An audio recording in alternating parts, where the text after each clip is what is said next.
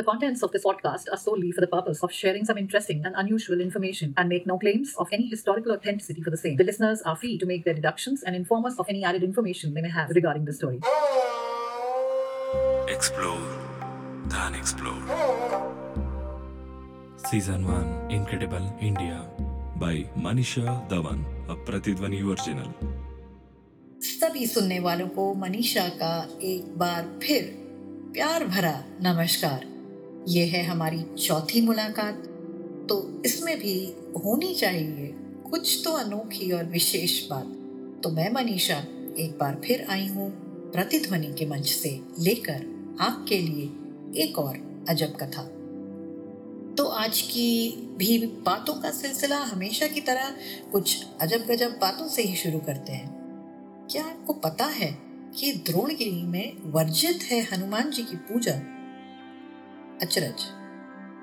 तो फिर क्या आपको ये भी पता था कि श्री रामचंद्र जी को कुत्ते ने बताया न्याय का अनोखा तरीका? अचरज हुआ? तो चलिए, हमारे अचरज के ही खजाने से अब सुनते हैं आज की कहानी, मनीषा की जबानी। तो हिंदू धर्म में नारियल का विशेष महत्व है। नारियल के बिना कोई भी धार्मिक कार्य संपन्न नहीं होता। किसी का स्वागत करना हो तो श्रीफल से अच्छी भेंट क्या हो सकती है? आखिर हिंदू सभ्यता में तो इससे अच्छा पुरस्कार भी कोई दूसरा नहीं माना गया। क्या कभी कोई पूजा याद है जो नारियल के कलश के बिना ही हो गई हो? पर क्या कभी सोचा है कि धर्म और ज्ञान में जिस नारियल का महत्व इतना ज़्यादा है, आखिर वह धरती पर आया कैसे? साधारण सा जवाब होगा, जैसे पृथ्वी पर बाकी फल है किंतु यह कह देना काफ़ी नहीं होगा। दरअसल, नारियल बाकी सबसे अलग है। इसलिए इसके धरती पर अवतरण की कहानी भी अलग है। विज्ञान चाहे जो कुछ कहे, पर हिंदू पौराणिक कथाओं में नारियल के धरती पर आने की कुछ अद्भुत कहानियाँ सुनने में आती हैं। नारियल से जुड़ी एक पौराणिक कथा कुछ ऐसी भी प्रचलित है, जिसके अनुसार नारियल का इस धरती पर अवतरण ऋषि विश्वमित्र द्वारा किया गया था। आज हम आपको नारियल के जन्म से जुड़ी यही कहानी सबसे पहले बता रहे हैं। तो कैसे हुआ नारियल का जन्म? यह कहानी प्राचीन काल के एक राजा सत्यव्रत से जुड़ी है। शास्त्रों के अनुसार राजा पृथु का पुत्र सत्यव्रत परम प्रतापी था। राजा रामचंद्र के वंशज होने का अर्थ ही यह है कि वे ईश्वर में असीम विश्वास रखते थे। सत्यव्रत ने अपने जीवन काल के अंतिम दिनों में सारा राजपाट अपने बेटे हरिश्चंद्र को सौंप दिया। वह अपने जीवन के अंतिम क्षणों में स्वर्ग लोग जाना चाहते परंतु उन्हें स्वर्ग तक जाने का मार्ग नहीं पता था। उनके मन की एक यही इच्छा थी जिसे वे किसी भी रूप में पूरा करना चाहते थे। वह चाहते थे कि वे किसी भी प्रकार से पृथ्वी लोक से स्वर्ग लोक जा सकें। राजा सतव्रत अपनी समस्या लेकर ऋषि विश्वमित्र के आश्रम पहुँचे, पर वे वहाँ से दूर वन में तपस्या के लिए गए थे। इस दौरान राजा उनका इंतज़ार करने के लिए आश्रम में ही ठहर गए। उनकी अनुपस्थिति में क्षेत्र में सूखा पड़ गया और ऋषि का परिवार भूखा प्यासा था। जब राजा सत्यव्रत ने उनके परिवार की सहायता की और उनकी देखरेख की ज़िम्मेदारी भी ले ली सत्यव्रत ने पशुओं तक की सेवा की, भूखों को भोजन करवाया। जब तक मुनि वापस लौटे, तब तक आसपास के लोग राजा सत्यव्रत की उदारता के कायर हो चुके थे। जब ऋषि विश्वमित्र वापस लौटे तो उन्होंने परिवार वालों से राजा की अच्छाई की कहानियाँ सुनी। वे राजा से मिलने उनके दरबार पहुँचे और उनका धन्यवाद किया। उन्होंने कहा कि वह उनके कामों से बहुत खुश हैं। मानव व पशु सेवा से बड़ा और कोई धर्म नहीं है। एक राजा होने के बावजूद उन्होंने आम लोगों की सेवा की थी। इसके बदले में ऋषि उन्हें एक वरदान देना चाहते थे। राजा सत्यव्रत के लिए तो यह किसी उपकार से कम नहीं था। उन्होंने देर न करते हुए मुनि से कहा कि वह धरती लोक पर अपने सभी धर्म पूरे कर चुके हैं और स्वर्ग लोक जाने की इच्छा रखते हैं। वह चाहते थे कि ऋषि उनको स्वर्ग तक पहुँचने में सहायता करें। तो क्या ऋषि विश्वमित्र अपनी शक्तियों का सहारा लेकर उन्हें स्वर्ग जाने का मार्ग बनाकर दे सकते थे? आगे जानते हैं क्या हुआ। मुनि राजा के कर्मों से भली भांति परिचित थे। इसलिए उन्होंने देर न करते हुए सतव्रत के लिए धरती से स्वर्ग तक जाने वाली सीढ़ियों का रास्ता खोल दिया। सतव्रत ने विश्वमित्र से आशीर्वाद लिया और सीढ़ियों पर चढ़ना शुरू किया।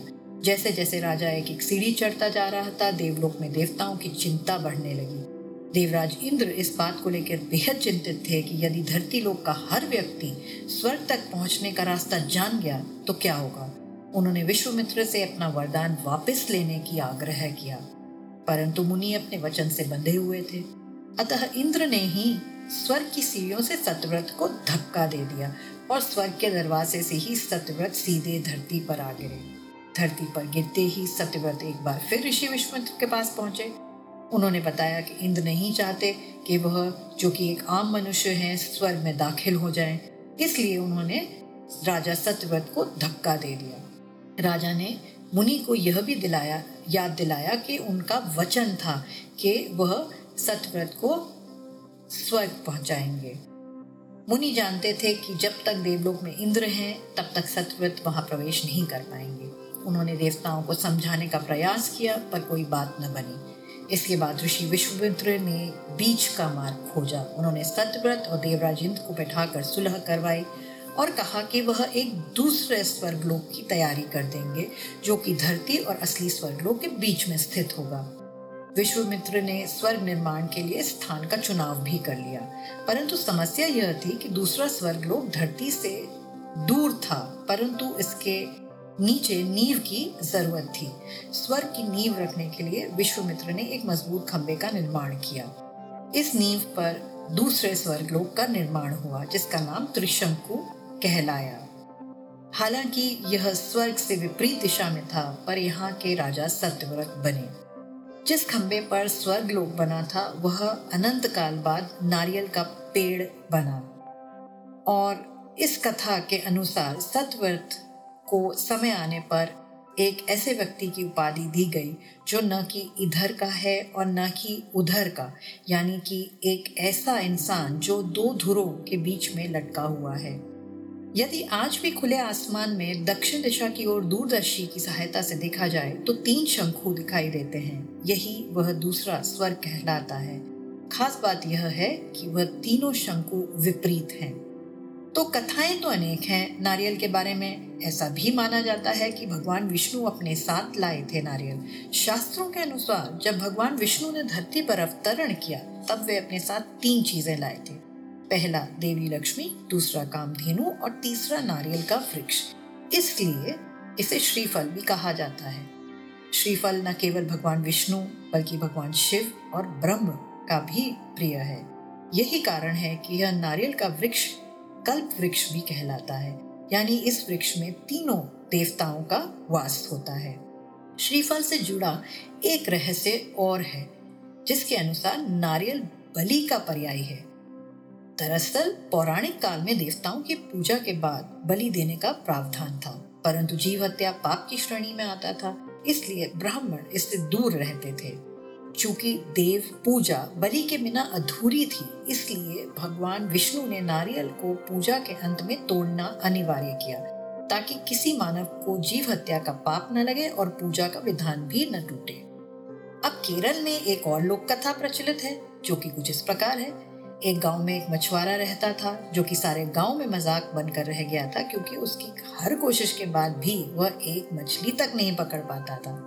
दिन पर दिन गुजरते गए, उसके हालात भी बिगड़ते गए और वो गरीबी की कगार पर जा पहुँचा। सारा गाँव उसका मज़ाक उड़ाता था और वो पूरी तरह मायूस हो गया था। आखिर में वह एक जादूगर के पास पहुँचा, जिसने उस पर तरस खाकर उसको जादू से अपनी खोपड़ी अपने धड़ से अलग करने की विद्या सिखा दी। बस अब क्या था? वह रोज समुद्र किनारे जाता, जब सारे मछुआरे घर लौट रहे होते और वह अपना सिर धड़ से अलग कर समुद्र में कूद जाता। जहाँ मछलियाँ उसको देख, उसके चारों तरफ़ तैरती और वह उनको पकड़ लेता और वापस आकर सर धड़ से जोड़कर शान से गाँव वालों को पकड़ी हुई मछलियाँ दिखाता। गाँव वालों को अचरज होता कि बिना जाल वह इतनी मछलियाँ पकड़ता कैसे है?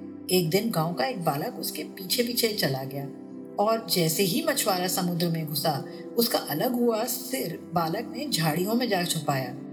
वापस आने पर जब मछुआरे को अपना सिर नहीं मिला और जादू का समय बीतने लगा, वह वापस समुद्र में कूद गया और खुद एक मछली बन गया। इस बीच बालक गाँव वालों को अपने साथ मछुआरे का अनोखा सिर दिखाने ले आया। परंतु जब वह उस झाड़ी के पास पहुँचे तो उन्होंने देखा कि वहाँ एक नारियल का वृक्ष उगाया है जिसके हर नारियल पर उस मछुआरे का मुख अंकित था और इस प्रकार पैदा हुआ नारियल का पेड़। तो ये थी धरती पर नारियल के अवतरण की कुछ कहानियाँ। जैसा कि हम जानते हैं, नारियल हर पूजा और विधि का अंग बन चुका है। तो सुनने वालों को शायद अचरज होगा यह जान के कि बहुत बार कुछ अग्नि पुराण व ब्रह्म पुराण के समय में जाकर नारियल हर पूजन का अनिवार्य हिस्सा बना। और मंदिरों में देवी देवताओं को चढ़ाया जाने लगा। ये थी नारियल की कहानी, किस प्रकार नारियल धरती पर अवतरित हुआ और इस वादे के साथ कि हम आपसे फिर मिलेंगे एक और नई कहानी के साथ। उत्सुकता बनाए रखिए और मैं मनीषा वादा अनुसार आपसे फिर भेंट करूँगी with yet another untold and unknown tale on explore the unexplored. So it's time to say goodbye once again. Until our next, do visit in the meanwhile Pratidwani's podcasting website, podcast.pratidwani.com, for more details about the story. Goodbye until our next. Explore the Unexplored. Season 1 Incredible India by Manisha Dhawan, a Pratidwani original.